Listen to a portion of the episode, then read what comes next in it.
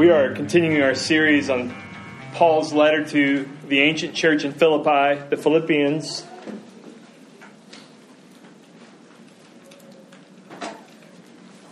So let's read verses 19 through 30 this morning to see what Paul has to say to us this morning. So, again, chapter 2, starting in verse 19. This is God's word. I hope in the Lord Jesus to send Timothy to you soon, so that I too may be cheered by news of you. For I have no one like him who will be genuinely concerned for your welfare. They all seek their own interests, not those of Jesus Christ. But you know Timothy's proven worth, how as a son with a father he has served with me in the gospel. I hope, therefore, to send him just as soon as I see how it will go with me. And I trust in the Lord that shortly I myself will come also.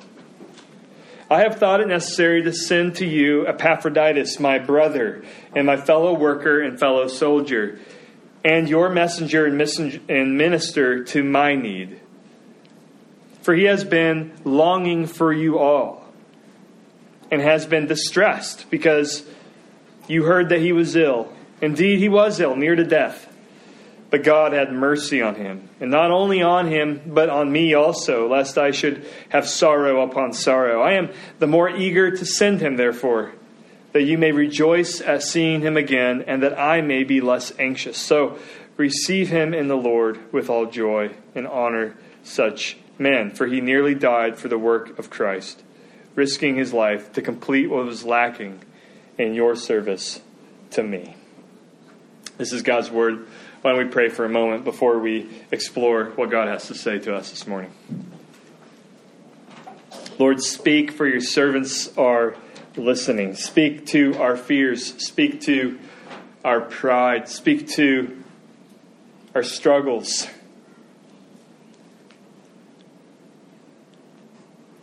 And Lord, as we listen, open not just our ears so that we would understand, but open the eyes of our hearts so that we would see you, so that our hearts would then be changed. And then we ourselves could love you and love others with a costly obedience for the joy of it. Lord, this is our prayer. Speak to us this morning, we ask. In Jesus' name. Amen. So I'm the type of person who organizes their bookshelf according to theme. Anybody do this? Anybody do this? okay. Uh, color. I know there's a color person out there. I wasn't going to call you out, but since you called yourself out. So over the past few months in my office, I've noticed that my leadership shelf has tripled in size. Because I have been devouring books on the topic of leadership in this season of my life.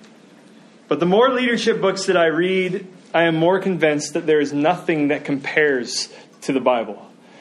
And I know this because the best leadership books that I read are the ones that are simply parroting Scripture, that are simply repeating and exulting in what God has to say about leadership. Because God has a lot to say about leadership in His Word.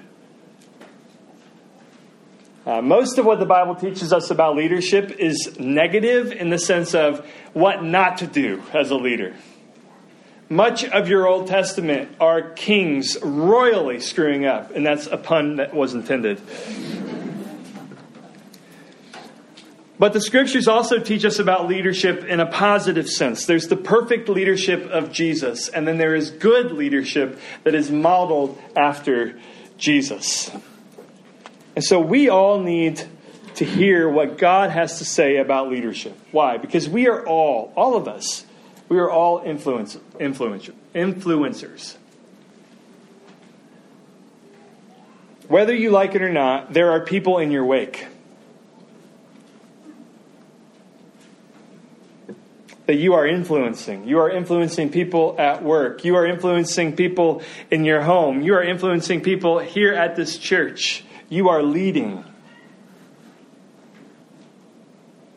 And if we're honest, most of us are shooting from the hip, aren't we? And we don't really under, even understand what we're doing and how what kind of influence we're having on others. And so it is worth us all asking this morning, what does God have to say about leadership?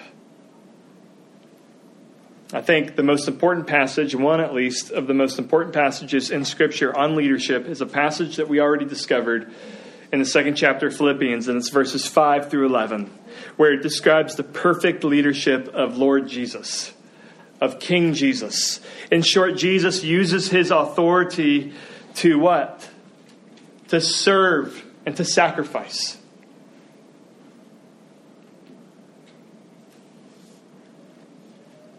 It says he did not use his equality with God or leverage his equality with God as something uh, to, to, he did not exploit that for his own sake. But instead, he used his authority, he used his lordship to serve and to sacrifice. Well, our passage this morning that we just heard aloud flows from the perfect leadership of Jesus. At first, our passage, I'll admit, seems completely like a non sequitur, completely out of place. He's talking about Timothy and Epaphroditus and himself and his travel plans. And you might be thinking, where on earth does this fit in Paul's flow of thinking? I'll tell you how it fits. It fits because Paul, when talking about the leadership of Jesus, it triggered the leaders that were around him namely Timothy and Epaphroditus. And I believe our passage, therefore, contains three portraits of good leadership that flows from the perfect leadership of Jesus. Three portraits of good leadership that flows from the perfect leadership of Jesus. In art, three portraits connected together is called a triptych. So, what we have this morning is we have a leadership triptych. Because we're going to look at Paul, we're going to look at Timothy, and we're going to look at Epaphroditus. And each of them will show us an important portrait of good leadership.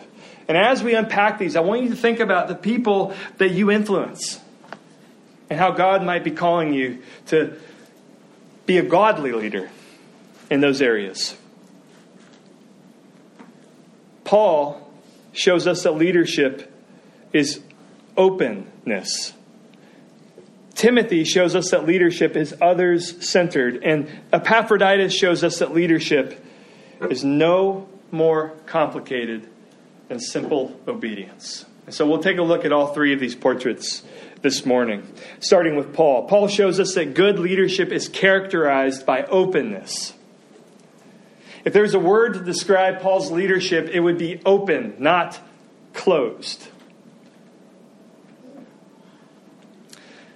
Just look. Paul is open with his plans. In verse 19, Paul says, I hope in the Lord Jesus to send Timothy to you soon. He completes that thought in verse 23 if you have a look. He says, I hope, therefore, to send him. The Philippians must have been expecting Timothy. After all, Timothy was a founding pastor in this house church in Philippi. And they must have been expecting Timothy to return. And so, what Paul does is Paul gives Timothy's ETA.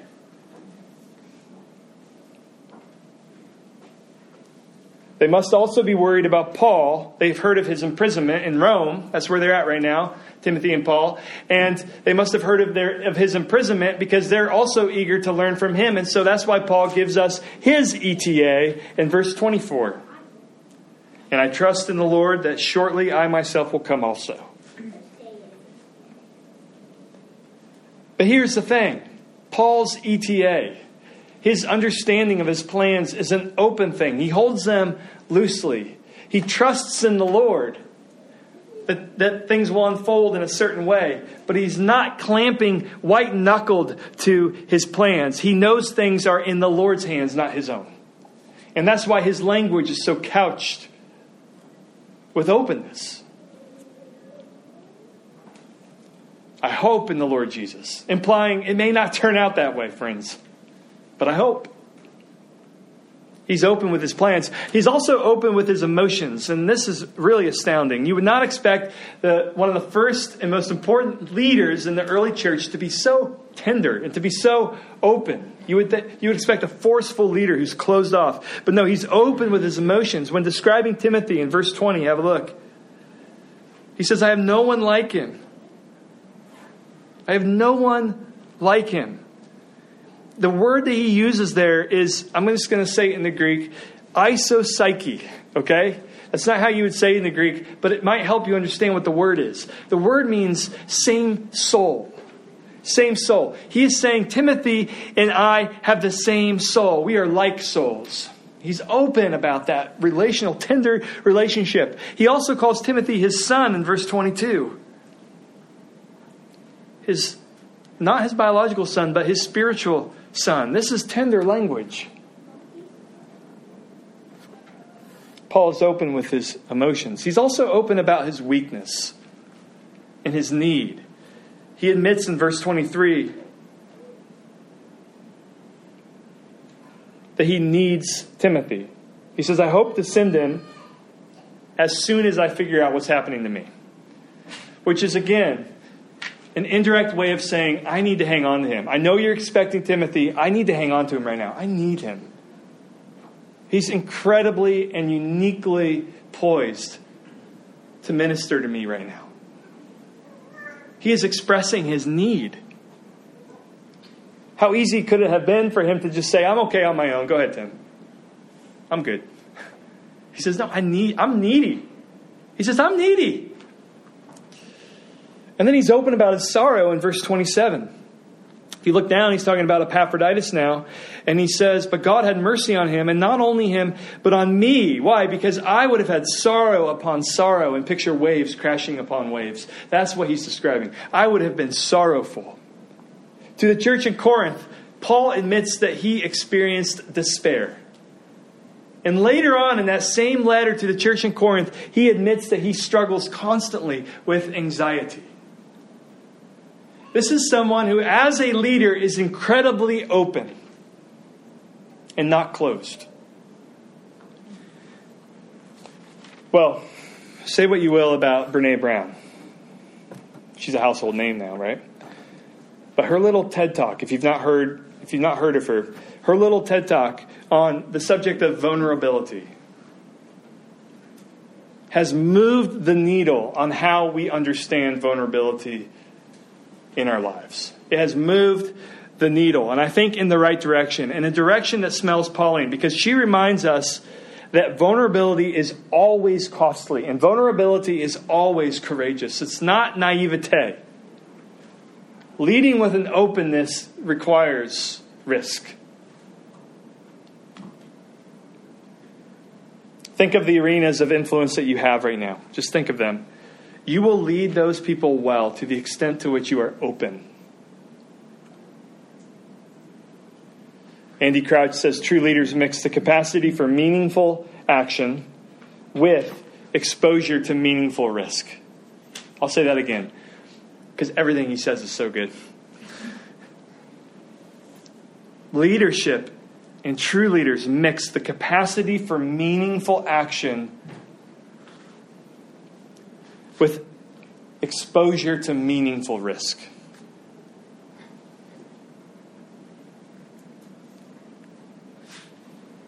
It's risky to live open as Paul does, but he does.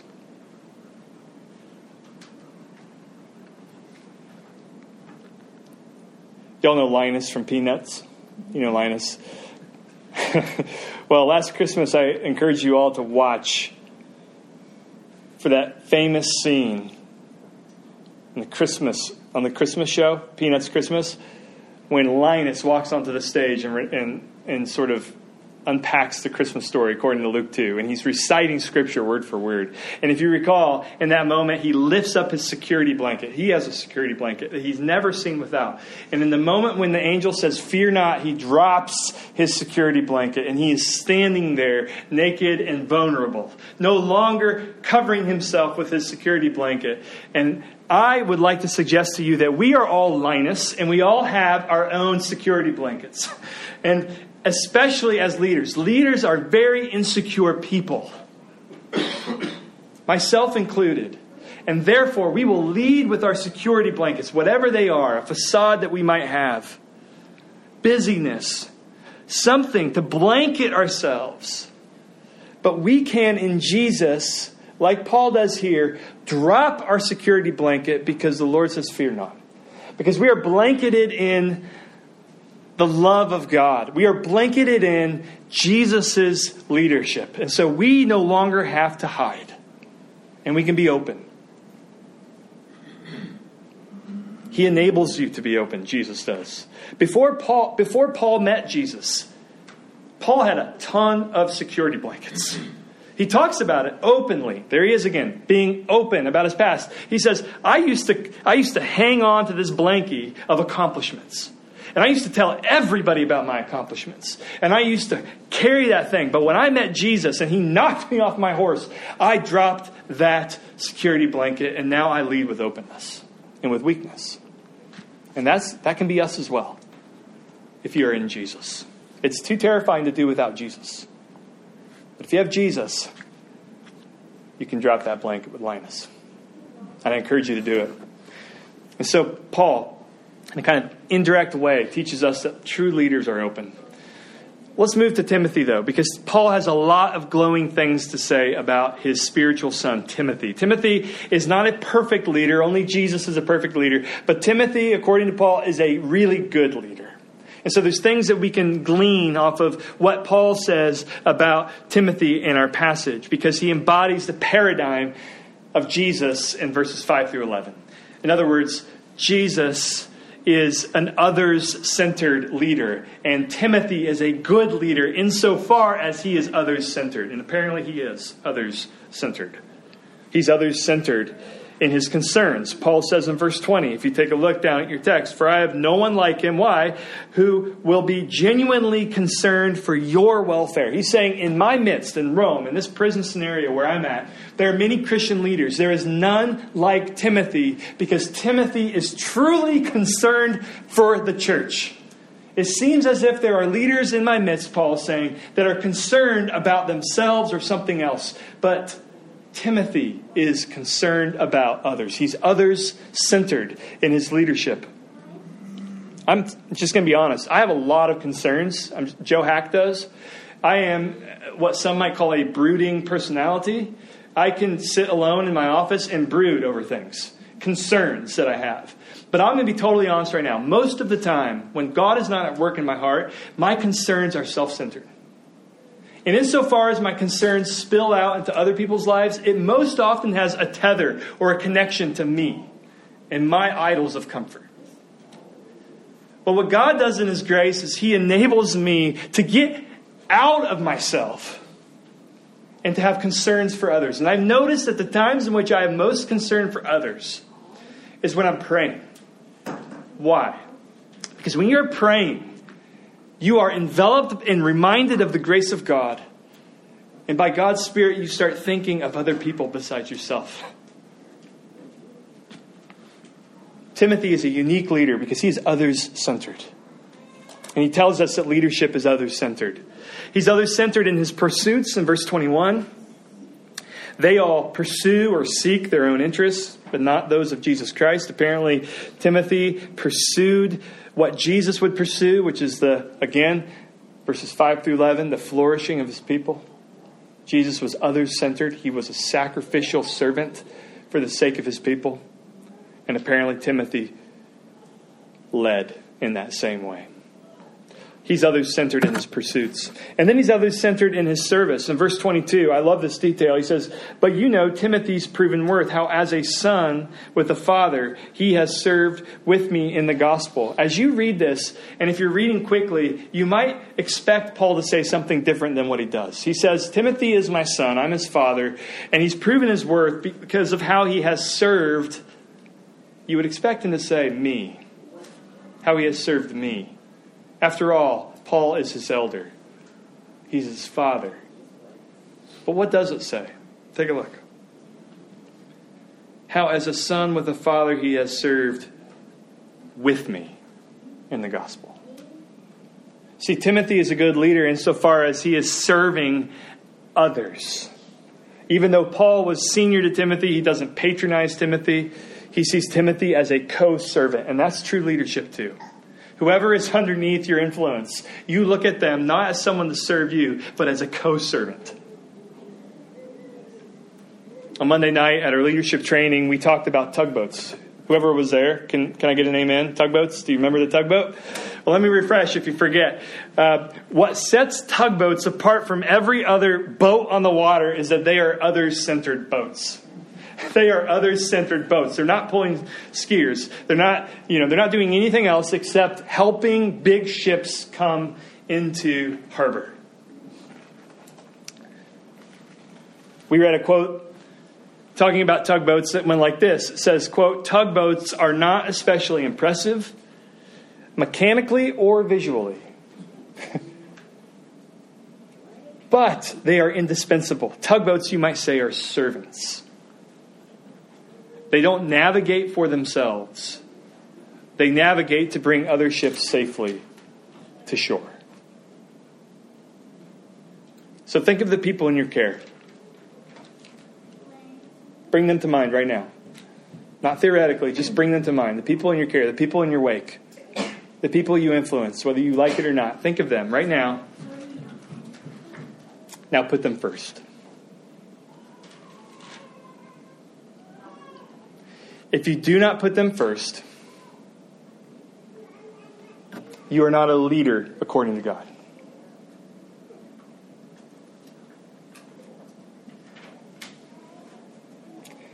If you have people beneath you in an organizational chart, the reason those people are underneath you, I want to be clear, the reason those people are underneath you is so that you can get under them and wash their feet. That's why they're underneath you so that you can get underneath them and wash their feet.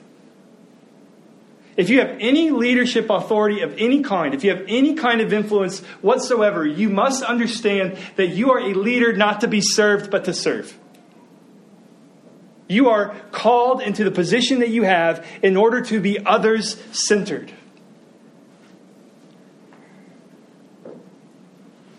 And just like the openness of Paul, the other centeredness of Timothy can only happen when the Holy Spirit does his work in you. because it's impossible. It's so much impossible. But God is gracious, and what he will do is, as you read verses 5 through 11, and you see the perfect leadership of Jesus, for instance, the Holy Spirit will say to you in your heart, Jesus came to be served.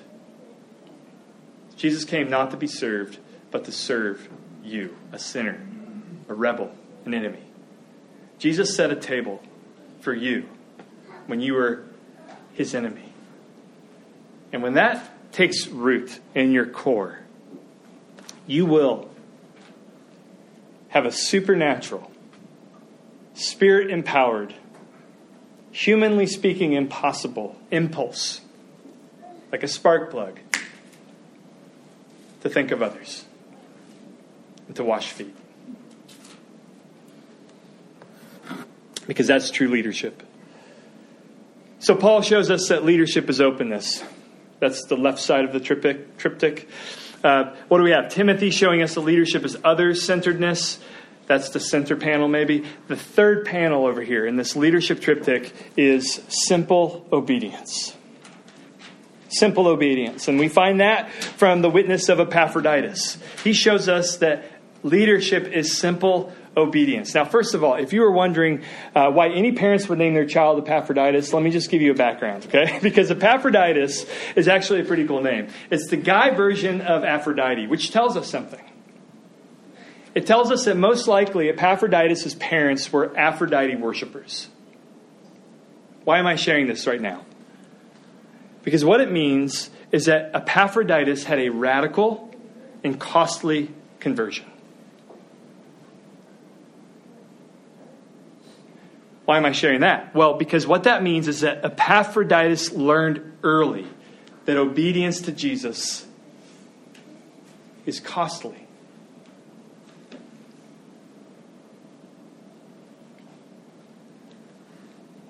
And we see an amazing leader in Epaphroditus. In fact, the more I learned about Epaphroditus this week, the more I grew to think he is the patron saint of leadership. And I'll explain why. He is obedient in the face of obstacles, first of all. Paul describes Epaphroditus as a brother, a co worker. Do you see it in verse 25? He's my brother, my, my co worker, co soldier, and then a messenger and a minister to Paul, it says. And I want to focus in on those last two descriptors, which some even think are, the, are, are a way of saying the same thing a messenger and a minister.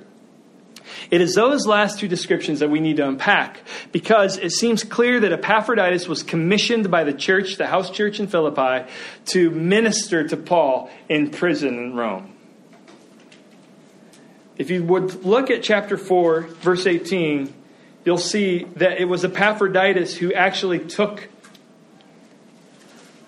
support from the church in Philippi to Paul in prison. He says, I have received full payment, and more I am well supplied, having received from Epaphroditus the gifts that you sent. So Epaphroditus was literally a messenger. He was bringing payment and support, and probably other things as well, from the church.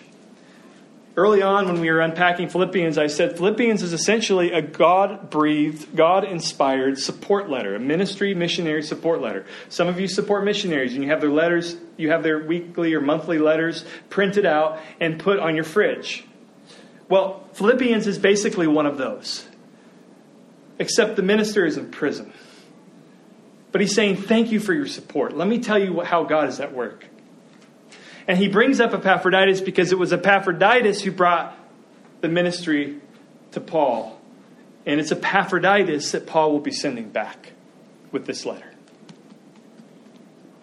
The reason we have Philippians is because of Epaphroditus. Epaphroditus takes this letter and carries it back to the Philippian house church. And he is so obedient to this calling. I like to imagine him at the commissioning service. Like I can just picture it in this small living room house. Uh, I can just picture the church excited to commission him and to send him on to this missionary journey. Epaphroditus, you who came from a totally different background, are now a Jesus follower. And more than that, you are a missionary. And we are excited to send you to serve the Apostle Paul in prison. And I can picture him, his excitement. I can picture the excitement of the people in the church. And I can see him um, just excited to leave. And he has a skip in his step. I'm being used by God. But what happens in his journey is he almost dies. He almost dies. It says he nearly died. And he kept going because he knew it was God's call. And he did not stop and he did not turn around. It was costly, just like his early conversion. He knew that to follow Jesus is a costly thing. It's not cheap. It's not a consumer good that we can try on like an iPhone watch and then decide to take off when we don't like it anymore. It's the Lord Jesus who died for us. And he goes on this mission. And in verse 27 and then 30, it says that he nearly died. But Epaphroditus was faithful. So, in the face of obstacles, he was obedient. He was also obedient in the face of what I'll call obscurity. And the reason I say that is because if you read between the lines of this passage, you start to notice something else. Not only did Epaphroditus nearly die, but when he got to his ministry post, listen, it didn't work out. You experience in reading verse 25 on down through the end of chapter 2 a hint of defense. Paul is defending his decision to send Epaphroditus back home. He's saying, look, in verse 26, he's freaking out, first of all. He fell ill, he almost died, and now he's panicking because he's worried about you guys. Second of all, frankly, Timothy's a better fit right now in the circumstances. And so I'm sending Epaphroditus back. It's reading between the lines, and we can't know for sure, but it's, the sense is that they were expecting Timothy, and they were excited for Timothy and instead they're getting Epaphroditus. Now, why am I sharing this? Because what it tells me is that Epaphroditus, in worldly terms, was a ministry failure. it was a ministry failure. He was a failed missionary. Whatever dreams he had on that commissioning service, he came home with shattered dreams. That's what happened. This reminds me of missionary friends that I know. Uh, they raise support and excitement. They sell their stuff in excitement. They, they load a car and they load a plane with excitement. And then when they arrive, everything goes wrong. And they come back home with their tail between their legs. And they don't know what to do. J.R. Briggs was a pastor whose ministry didn't pan out, or go as planned, rather. And he says, I've often felt like an illegitimate pastor who was good enough to be a starter on the junior varsity team, but never good enough to do anything but sit at the end of the bench in my warm ups on the varsity squad. And he's being very honest. And that could be Epaphroditus as well. But what does Paul say about his ministry? This is the lightning bolt of our passage, friends. This, I hope God strikes your soul with. May God strike you as He struck me in this week as I was studying this. In verse 30, Paul says, Epaphroditus, in his failure, did the work of Christ.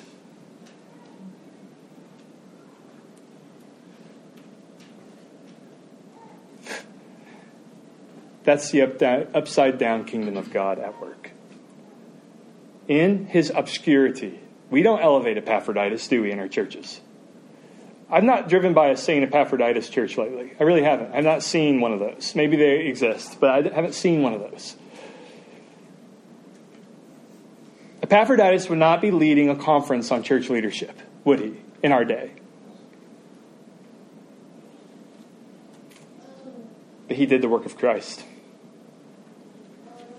He did the work of Christ. So let's change the way that we talk about leadership success. How about that? What if we said ministry obedience instead of ministry success? What if we just changed the word we use?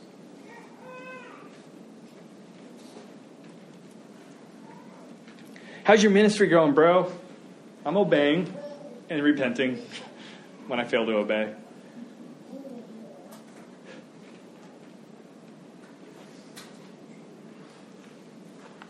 That's just me as a pastor, being honest. But at work, home, school, you are all missionaries.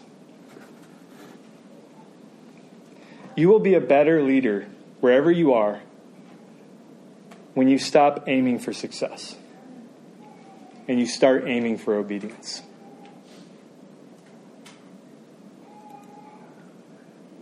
Obedience that God, as we learned last week, works in you. So, this is the leadership triptych it's openness, it's other centeredness, and it's obedience. And these three sinners, Paul, Timothy, Epaphroditus, these three sinners are leaders who lead well. Why? Because they are they are they've been gripped by the gospel of the self-emptying Lord of Lords. That's why they're leaders. They have been gripped by the good news of the self-emptying servant Jesus. And we will lead like this only to the extent that we also are gripped by the self emptying servant leader, Jesus himself. It will release us into this kind of leadership. Let's pray. Thank you, Lord, for this portrait of leadership. Thank you, Lord, ultimately that it points us to your leadership we are good leaders only insofar as we are sitting in, basking in, reflecting on, receiving the self sacrificial love of Jesus on our behalf. Would we focus on that? Would we, in our ministry failures that might be heavy on our hearts even now as we think about how we're leading our homes, how we're leading at work, whatever it is, as, as we lead even in school, our influence, as we think about it and we think about all the ways we're in it for ourselves, Lord, even in that moment, would we experience the servanthood of Jesus for those sins? And would that un- unleash us into servant leadership into other people's lives? And we ask this in Jesus' name. Amen.